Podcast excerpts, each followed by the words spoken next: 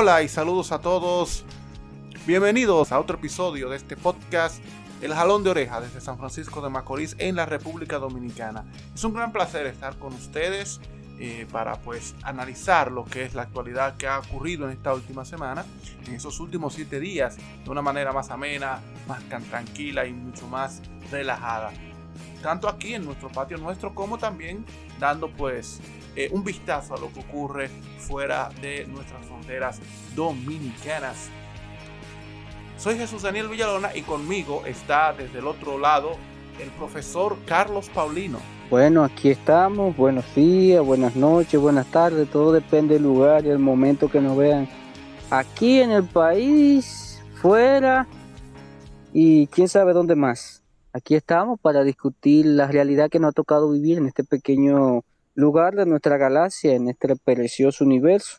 Así mismo es, una semana eh, hablando, ¿verdad? Todo lo que ha ocurrido en esta semana eh, donde pues también mucho calor, mucha temperatura muy, muy, muy alta, ¿eh?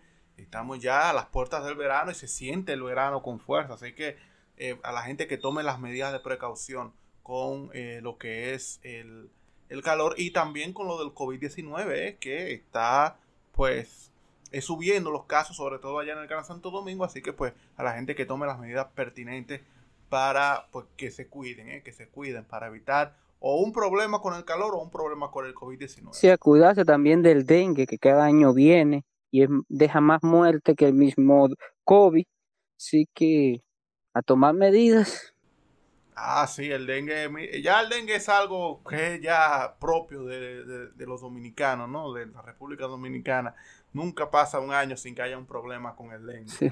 Eh, pero a la gente que se cuida, a la gente que se cuida, porque el dengue de verdad, mira, es, complicado. Y más cuando, pues, eh, se, se, une, se une con otras eh, enfermedades. Eso es muy complicado. Mucho cuidado con eso. mira, Carlos, que nosotros, pues, en las redes sociales y en lo que es, en lo que nosotros ya en privado, pues nosotros vemos lo que ocurre a nivel internacional eh, ya para la church y las cosas, ¿no? Pues, y mira, en, la pasada semana fueron las elecciones en México y allá el, Morena, el partido de López Obrador, le fue muy bien a las elecciones eh, de, de gobernadores. Sí, le fue bastante bien. Llegó a controlar el estado como Hidalgo, en donde el PRI tenía 93 años, o sea, desde los años 30 estaba allá. Y consiguió de 6, consiguió 4. Eso es un buen averaje. De 6-4. Hubo algunos. Y muy interesante teniendo en cuenta que el gobierno de López Obrador no es un gobierno que está, vamos a decir que está con una gran aceptación, pero tampoco está muy, eh, muy desaprobado por la población, porque si no se hubiese reflejado en la, en la, en la, en la, en las elecciones. Sí, tiene una aceptación según las últimas encuestas de un 60%. Y va ahí, muchos dijeron que el Estado intervino, pero no es algo que puedan desconocer el PRI, el PAN y el Partido Verde que ha aliado a Morena. Al que le dio duro fue el PRD, porque el PRD se quedó sin nada. Bueno, ahí está el, PRD que le está pasando, me parece, factura por eso de las alianzas con partidos eh, tradicionales y eh, también pues la propia fuga de personas que van hacia el Morena. El PRI y el PRD han sufrido mucho de eso. El PAN es que se ha mantenido más o menos. Y eh, bueno, lo último también de la guerra, de la invasión de Rusia, de Ucrania, por parte de Ucrania, pues, eh, ¿cuál es lo, ¿qué es lo último que ha pasado? Porque esta semana, eh, unas declaraciones muy interesantes de Putin, que prácticamente estaba reivindicando el legado de los zares. Y estaba diciendo, ¿no? Que, se, que prácticamente entre líneas, que es que él quería incluso meterse hasta Suecia, porque eso era parte de Rusia. Oye, eh, la guerra que tuvieron en Suecia, que era la amenaza más grande. Eh, la batalla en Ucrania sigue ahí. Se ha mantenido más o menos estable. No sé si Rusia logra controlar el Donbass. Va a entrar ahora 700 batallones, creo, 700 o 70 batallones, no, 70 batallones nuevos al Donbass. Hasta ahora le ha resultado bien Ucrania ha estado presionando por Gerson, pero no es que se haya... Ha tomado tres o cuatro aldeas, pero por lo menos la ciudad Gerson, ellos mismos están reconociendo que está difícil. al fin se sincerizaron Ucrania con las bajas en una parte, porque yo he dicho que tienen 10.000 muertos, pero yo no creo que si han muerto 30.000 rusos, según lo que dice Estados Unidos y los británicos, es casi imposible que por cada tres rusos muertos haya un, un, ucraniano muerto. O sea, no tiene, no tiene mucho sentido. Entonces, ellos sí dijeron que en la zona de Donbass se están muriendo entre 100 y 200 soldados por día. Ay, ay, ay. a la gente se lo dejo a la mitad ahí. Ciento y algo, vamos a ponerle 120. Es difícil. según la inteligencia alemana, según la inteligencia alemana, eh, posiblemente Rusia logre controlar el Donbass de aquí a agosto, porque se, se va a caer. Porque le debieron de dar unos misiles a Ucrania, que debió de ser como un centenario, y apenas le dieron cuatro. Entonces, ahí está, Occidente como que ya no se quiere meter tanto a donde quería. Estados Unidos, digan lo que digan, tiene su visión contra China, no contra Rusia. Entonces, lo que va a tratar al final de ver cómo esto salga lo mejor posible.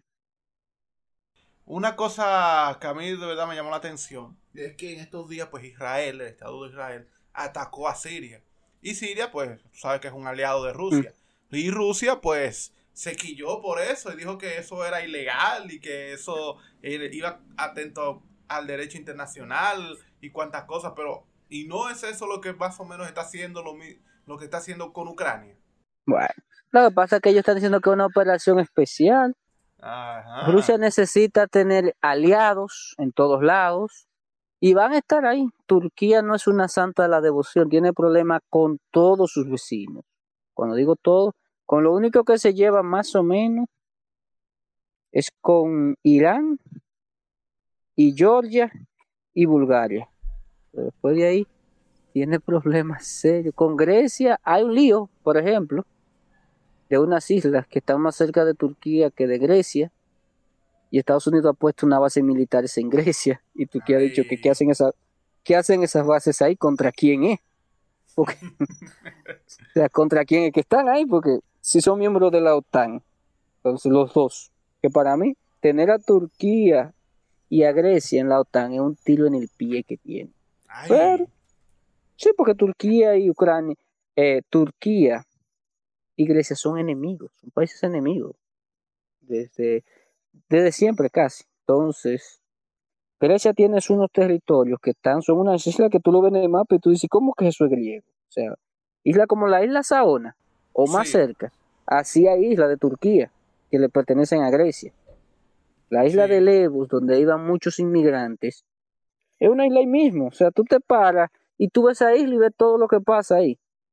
Entonces, es un, lío muy fuerte, muy fuerte que está ahí.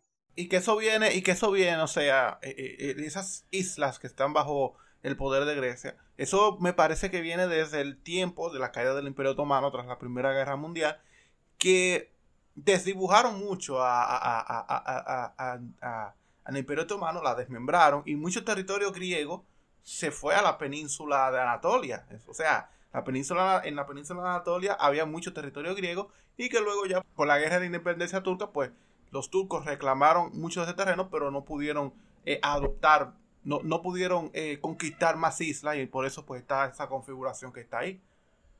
El mapa político en esa zona. Y es un problema que está ahí y tarde o temprano va a estallar un conflicto ahí. No sé cuándo, pero eso va a estallar. Porque es que están ahí, o sea, están juntos. Y eso que le dijo Erdogan, que, que hacen esas bases ahí contra quién es, porque contra Rusia no es ni contra China. y el ejército más fuerte de la OTAN después de Estados Unidos y y el de Inglaterra como tal es el turco. Y de Medio Oriente el mejor ejército, si no es occidental, es el de Turquía. Entonces,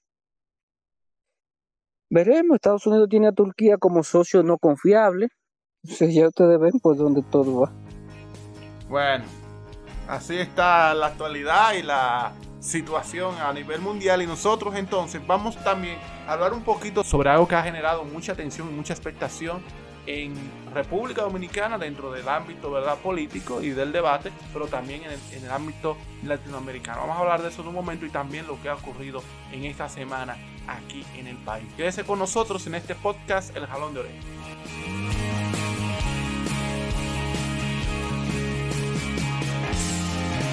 En Colombia, el candidato de izquierda Gustavo Petro ganó la primera vuelta de las elecciones presidenciales y se enfrentará a un rival poco anticipado, el empresario Rodolfo Hernández, en una segunda vuelta en junio. Petro, antiguo miembro del movimiento guerrillero M19, que prometió en campaña un profundo cambio económico y social, obtuvo poco más del 40% de los votos. Con un 28% de los sufragios, Hernández, un populista independiente, superó sorpresivamente al candidato de derecha Federico Fico Gutiérrez. Colombia se va ya la próxima semana a una segunda vuelta de las elecciones presidenciales, unas elecciones que han concitado una gran atención del público, tanto aquí en la República Dominicana, pero también, como no era de esperarse, a nivel de Latinoamérica. En la primera vuelta, los resultados de la primera vuelta, Gustavo Petro, como era de esperarse, ganó la primera vuelta, pero con, no con el margen que se pretendía. Y el uribismo fue derrotado, ni siquiera pasó a segunda vuelta. El uribismo fue increíblemente eh, derrotado y también otra, eh, otra corriente, la de Sergio Fajardo también. Y pasó a segunda vuelta un hombre outsider, vamos a decirlo de alguna manera, pero que en cierto modo también defiende lo que es el sistema eh, capitalista, como es el caso de Rodolfo Hernández, un señor de la construcción y que se ha convertido en todo un personaje en la política de Colombia. Sí, ya el viernes, el sábado pasado se prohíben ya las encuestas. Este sábado pasado en adelante. Según las últimas encuestas que yo vi de RCN, que es de Radio Caracol, quizá muchos lo conocen, me mostraba a Hernández con un punto por encima de Petro, aunque días anteriores, dos días anteriores, Petro llevaba dos. Y según otra encuesta, creo que llegó a llevar hasta dos el señor Hernández. Pero el señor Hernández tiene que va ahí, porque el problema es que como que se ha quedado estancado, ese es el problema. Parece como medio estancado y la abstención no le conviene mucho. Hay un 6 o 7% que dice que va a votar en blanco, que no se siente representado por ello. El señor Petro tiene que tratar de irse para la gente que no va a votar, que no tiene pensado ir a votar en Colombia. Por lo general ronda un 50% si puede hacer el milagro de sacar un 10% de esa gente que no fue a votar, lo logró convencer, porque Hernández, una cosa, está con la gente, eh, tiene el apoyo entre la gente que vota en Colombia. Pero Petro, si pudiera lograr ahí, es seguro presidente. Pero veremos, porque el problema de Hernández es que no ha quedado claro en nada. Recuerdo yo que en Telemundo le estaban haciendo una entrevista y cuando le hicieron la pregunta sobre los casos de corrupción que él tiene, los asesores fueron y lo sacaron de ahí. Y el periodista, el periodista dijo, no, espérense, ¿por qué no me responde? Telemundo, el canal del Morbo, y Noticias Rosa. Entonces, si es verdad, lo que es eso de Univision, no, no es que tú puedas decir algo que wow. Entonces, ellos le estaban haciendo entrevista y ese señor se quedó ahí. Entonces yo después habló de modo personal, pero deja mucho que decir.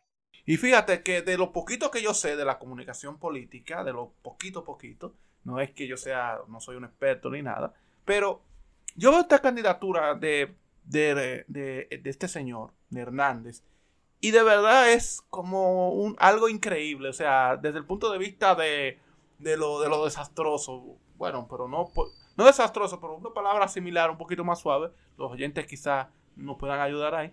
Porque es que nosotros vemos a, este hombre y la mayor fuerza de él es TikTok. Pero ¿qué pasa? Que lo de TikTok, en él, en TikTok no es que le está llevando una propuesta o que está haciendo algo, sino monerías y trends que siempre se, se, hace, ¿verdad? Para, pero no llega, no hay una propuesta concreta de lo que él expone. Eh, y entonces eso ha calado en la gente, pero no tiene propuestas el hombre, o no las presenta a través de TikTok.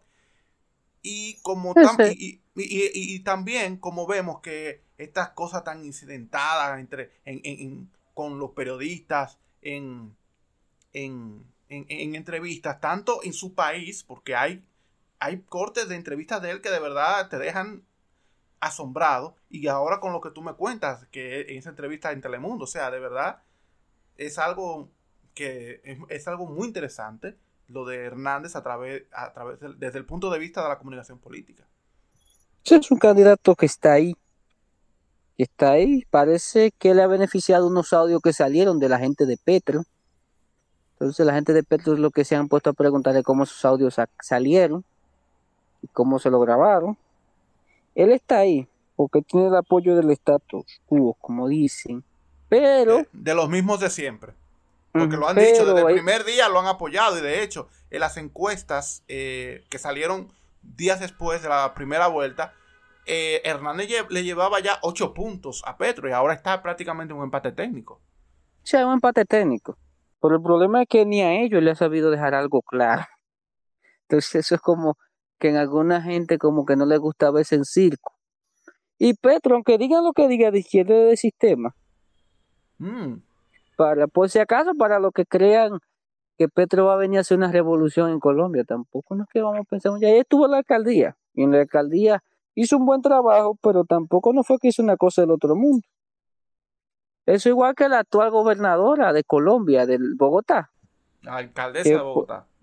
Que puede, porque era lesbiana, ya pensaron que iba a cambiar la ciudad. Y la mujer hasta racista es. Bueno, imagínate, después de, una alcaldía tan desastrosa como, como fue la anterior, antes de, la actual alcaldesa, imagínate, la gente tenía esperanza. Eso se justifica, pero bueno. No, porque una preferencia sexual ni un color significa que usted vaya a ser diferente. Exacto. ni, ni religioso, eso no significa nada. Y usted, si usted es mañoso eso no se lo quita.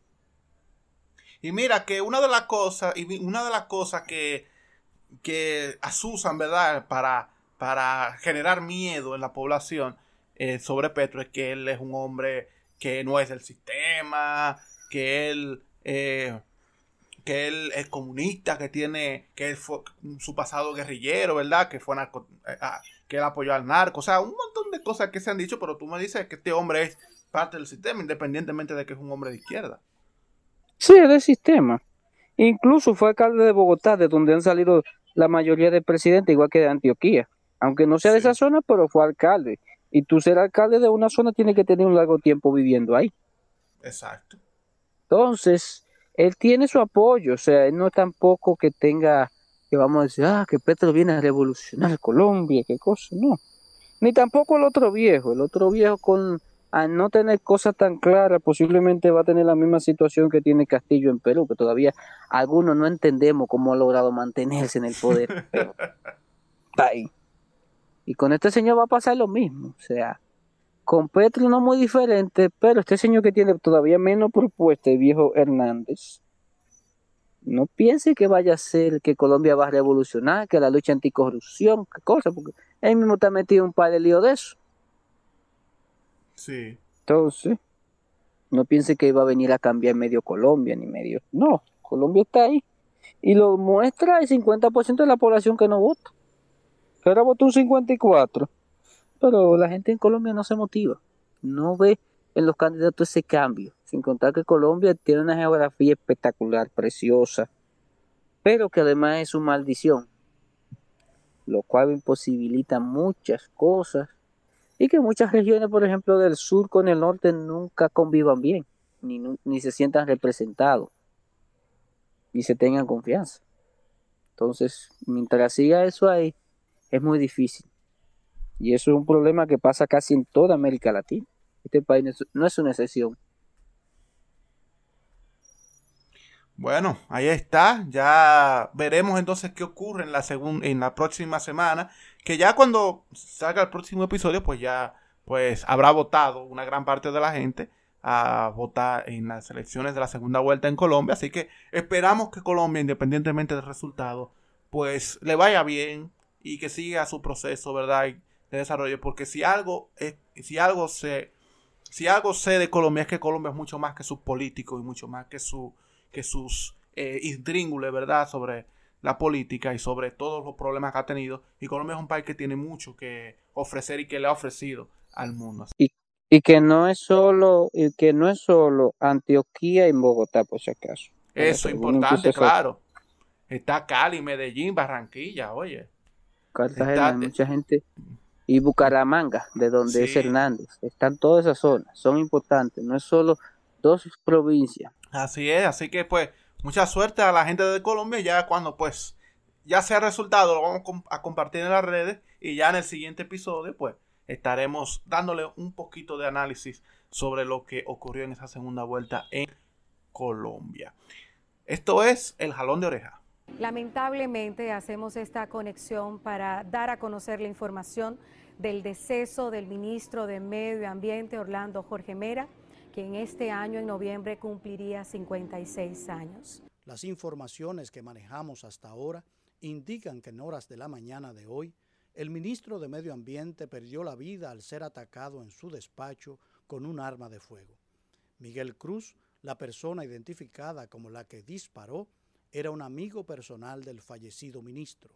El responsable se encuentra bajo custodia de la Policía Nacional y el Ministerio Público. Era el mediodía del lunes y mientras la gente pues estaba en la calle, tranquila, haciendo sus cosas, comenzó a circular una noticia que, que hizo que la gente comenzara poco a poco a centrarse frente a la televisión y frente a los medios de a radio y de internet también. Y es que ya pasadas las una de la tarde se confirmó el asesinato, el homicidio del el ministro Orlando Jorge Mera. Mucha confusión, mucho cruce de información, muchas versiones, pero de verdad lo importante fue el shock que tuvo la sociedad cuando pues se confirmó el asesinato de Orlando Jorge Mera. Y a pasar de los días, pues se han ido conociendo los posibles motivos y cómo ocurrió este hecho que de verdad, eh, sin duda alguna, dejó en shock y que fue eh, lo que sacudió a la actualidad y a la opinión pública en esta semana. Ahora nos preguntamos qué, qué cosas hubo detrás en ese asesinato, si solamente pues solamente es la versión que ha dado a conocer el Ministerio Público. Fue un hecho muy lamentable que está ahí, prácticamente un choque del sector conservador de este país, pero de una persona muy amable, que lamentablemente pues los compromisos ha pasado. Y también demuestra lo que mucha gente dice, el PRM no se mata con los otros, se mata entre ellos. Ay, ay, ay. Es algo que sigue repitiéndose y es muy lamentable.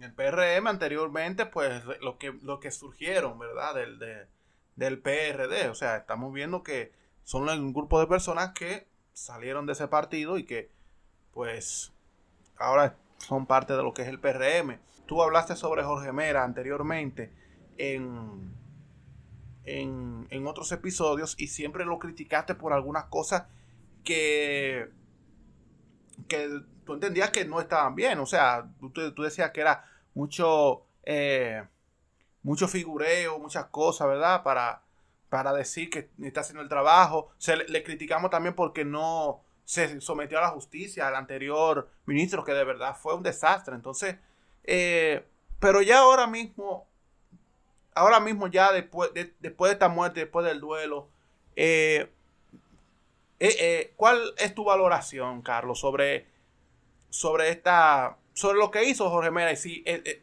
y si era lo correcto? O sea, porque a Jorge Mera, según el Ministerio Público, él murió por una situación de que de que de que él no de que no iba a, a, favorecer a alguien porque era su amigo de toda la vida, ¿verdad? Esas personas que llegan a la política, que se comprometen, esos ministerios, por ejemplo, yo no me quiero imaginar lo que debe estar pasando en obras públicas, el MINER, Ministerio Administrativo de la Presidencia, porque como apareció este señor, ténganlo por seguro que en todos los lados hay uno cuanto. o sea, son gente que están ahí, que están dispuestos a lo que sea, y ese señor posiblemente se metió en dedo y metió cosas cuando vino el problema, ahí pasó. y el ministerio, el ministro eh, Jorge tuvo un, tuvo un inconveniente en confiar demasiado, la seguridad se confió demasiado. No sé si es que eso era común, porque hay que ver si, si eso era común que se dieran situaciones así ahí, que entra gente así. Entonces el señor que cometió ese hecho hasta ahora se ha visto que es una persona fría, que no, no se le ve eh, así como algún remordimiento por lo que hizo. No se le ve. Más bien parece como si se salió de una culpa. Entonces, está ahí. Son un hecho muy lamentable y que en este país lamentablemente se va a seguir repitiendo. y más ahora con este gobierno, con los reajustes y con las cosas, por ejemplo. Aquí tenemos ahora una elección en la UAS, que lo que dé vergüenza. Eso es lo que dé vergüenza. Ay, ay, ay. Porque ahí hay candidatos que están haciendo elecciones como si fuera una alcaldía o quién sabe qué cosa. Y en una elección de una alcaldía eso daría vergüenza. Y apuesto que está pasando lo mismo. Hay gente que se compromete con proveedores, con cosas, con vaina. Y lo que ese señor cuando llegó allá lo que dijo fue, a mí no me han resuelto. Así que me resuelven o yo les resuelvo y les resuelve el ministro. Bueno, o sea, eh, o sea, lo que el amigo quería era algo que de una importación, ¿verdad? De baterías. Y Jorge Mera se lo negó. O sea, lo que se ha trascendido es que Jorge Mera por hacer por querer cumplir o hacer algo bien, independientemente de que esa persona haya sido un amigo, pues es, pues murió por eso. Sí, porque son ministerios ahora con esta nueva política de un poquito de medio ambiente, porque aquí tenemos que tener algo en cuenta. Aquí se le están dando permiso y la pasada administración, eso fue lo que se le criticó mucho a esto, no sometió la pasada administración. Y de lo de Danilo que tuvo peor, aunque digan lo que digan, fue el Ministerio de, Medio Ambiente con Ángel Esteves. Fue lo peor, peor. Es verdad. Y ese señor no lo sometió. O sea, ¿cómo es posible eso? en la pasada gestión logró algo que para mucha gente es casi imposible, logró unir todos los grupos ambientalistas de este país en contra de. Y ese señor no está preso. Y superó a Jaime David, que cuando eso se le dijo que ese fue el peor ministro de medio ambiente. Oye, superó a Jaime David. Y a Bauta Roja juntos. Oye. Y no, y no lo sometió, no dijo nada más, acusó de que había una mafia, qué cosa, pero si había una mafia tenía que someterlo. Entonces, se puso ahí a que lamentablemente dejó ese caso ahí calar. Vamos a ver quién entre nuevo, qué va a ser, porque no sabemos si esto va a meter miedo a toda la gente del gobierno y ahorita va a empezar a cumplir favores. Sepa muy bien que si empiezan a cumplir favores, cuando llegue el 24, no sé quién va a ser presidente de este país, pero posiblemente no van a ser ellos. ¡Ay! Y aunque Alianza País tenga su problema y Elia Wessing y Wessing, que es una, son, son prácticamente parásitos del sistema, pero si en otro lugar han ganado loco, aquí no somos diferentes. Ay, santo Dios. Ay, santo Dios. Pero, pero o sea, ay, Dios mío. Y, esa situación en el ministerio, aparte de, que él no sometió, o de que no se hizo el sometimiento a Ángel Esteve, aparte de eso, eh, se le está dando, o sea, en lo que es en los medios de comunicación, ya cuando a raíz de esta muerte, pues se le está dando como, como un tratamiento de que el hombre hizo un trabajo aceptable.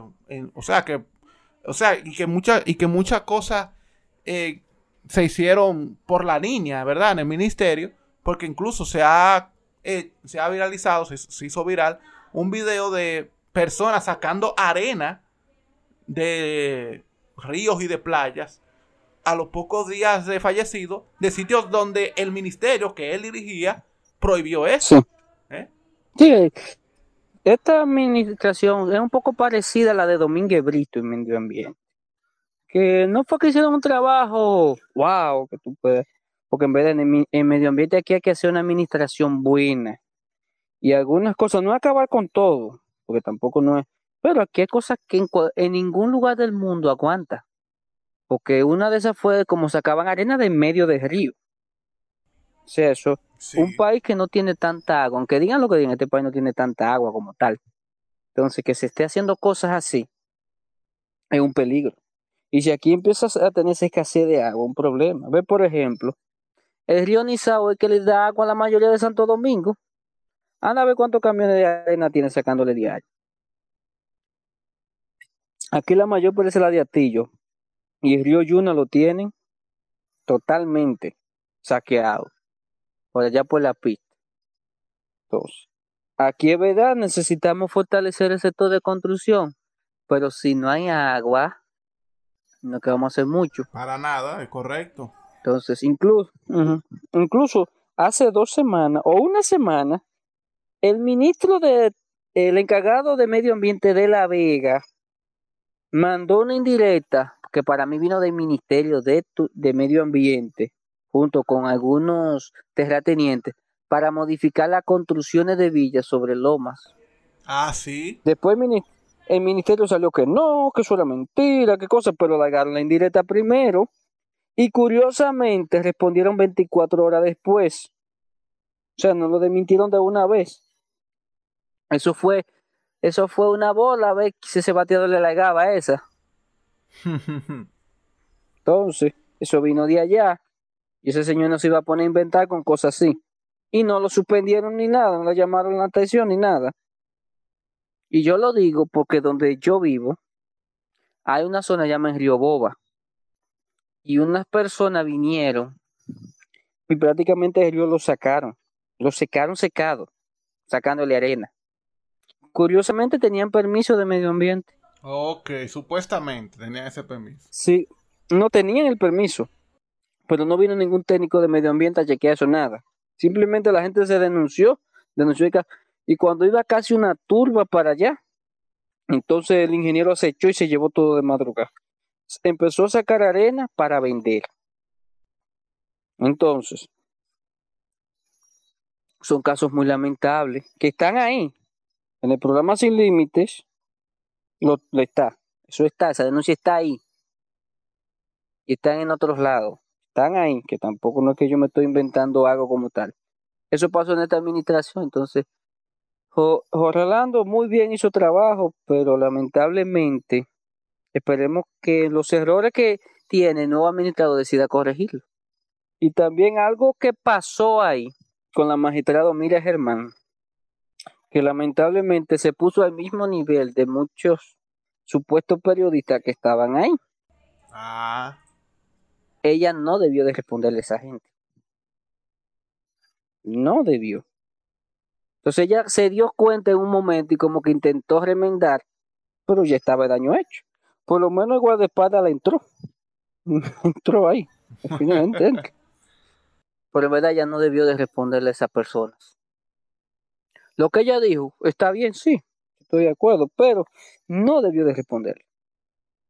En caso así usted no le responde, ni nada, puede decirle, mire, esperemos otro momento, otro momento, paciencia con la familia, pero no más de ahí. Porque sé que es una situación difícil, pero una persona como ella y se le van a comer viva y eso fue lo que pasó. Eso es así. Nada, pues solamente desearle a la familia pues eh, conformidad y que pues tengan y que pasen este, este, este tiempo difícil con la mejor forma posible, de la mejor forma posible. Y a desear y a nada, a Jorge Mera pues que descanse en paz nosotros pues aquí esperaremos que el ministro, el nuevo ministro, la nueva ministra de Educación, de, Medio Ambiente y Recursos Naturales, pueda hacer un trabajo mejor que el de Jorge Mera. O por lo menos igual, y que al gobierno no se le ocurra mandar otro Ángel Estevia ahí. Ay, ay, ay. Que no necesariamente, no. sé, pero puede mandar otro igual, como Ángel Estevia hay millones. Por ahí dando vueltas que nada más van a negociar. Y en el PRM tenemos que decirlo, un partido corrupto, igual que el PLD. ¡Ay! La diferencia es que estos tuvieron fuera y, lo demostraron en la pasada administración cuando tuvo Hipólito. Y la gente de Hipólito todos sabemos bien con quién hay que ser, que vaticina más. El gobierno de Luis y la vice, muy bien, es una condición aparte del PRD. Incluso es una excepción. Una excepción muy, muy extraña. Pero el PRM, igual que el PLD, no, piense que van a cambiar igual. Y no han estallado grandes casos de corrupción porque tienen al presidente ahí. Pero si no, Mira con la ley Mordaza que tiraron ahí, la cosa que han tirado. Sí, hablamos en el episodio anterior, sí. con Alfredo Pacheco. Alfredo Pacheco tenemos más que suficiente para preparar varias enciclopedias. Entonces, esperemos en una sesión. Jorge Orlando, que por cierto, el papá tuvo preso por corrupción, pues acá, si alguno lo haya olvidado. Sí, sí. Fue un caso de las pocas cosas, caso, que fue una persecución política y a la vez fue un caso de justicia. O sea, se combinaron las dos cosas, las pocas veces en donde la verdad y la mentira son ciertas. Eso pasó con Jorge Blanco. Que por cierto fue Miriam Germán que lo condenó. Ah, mira qué interesante. Yo creo que era juez, ella sí, ella era juez. Porque Balaguer no fue que intervino tanto el Poder Judicial, lo dejaba ahí más o menos. Para tener mm. ciertas formas, aunque el PLD se le olvidó. Y muchos funcionarios del PRM también se le está olvidando. ay, ay, ay, cuidado ahí con eso. Bueno, pero nada, eh, reiterando, pues ojalá que el próximo ministro o ministra haga un trabajo igual o mejor que el de Jorge Mera. Por lo tanto, también ya ahora mismo, pues eh, la investigación un criminal, por decirlo de una manera, pues va ya a bajar hasta que se conozca el juicio de fondo, que ya me parece que podría ser el próximo año, y de ahí pues todo el proceso judicial hasta que se conozca la sentencia. Esto es el jalón de oreja.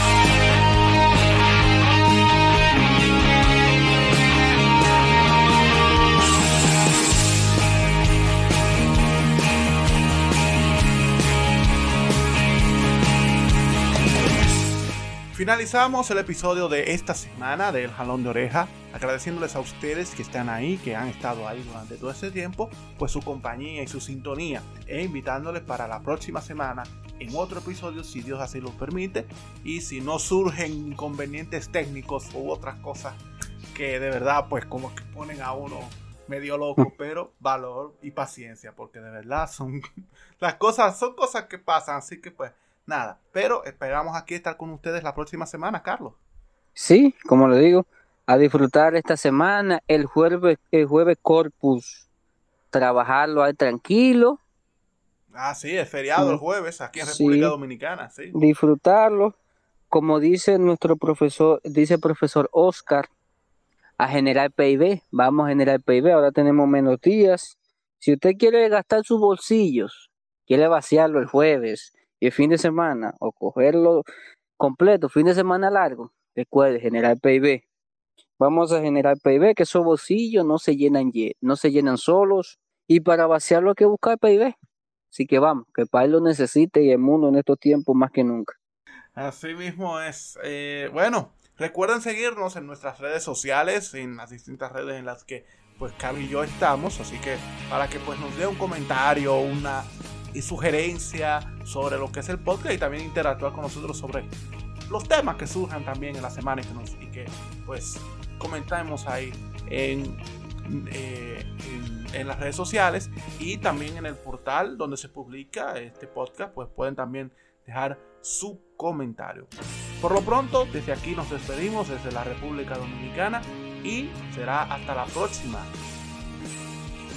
Sí, así mismo. Disfruten la semana y como les digo, generar PIB. Cuídense.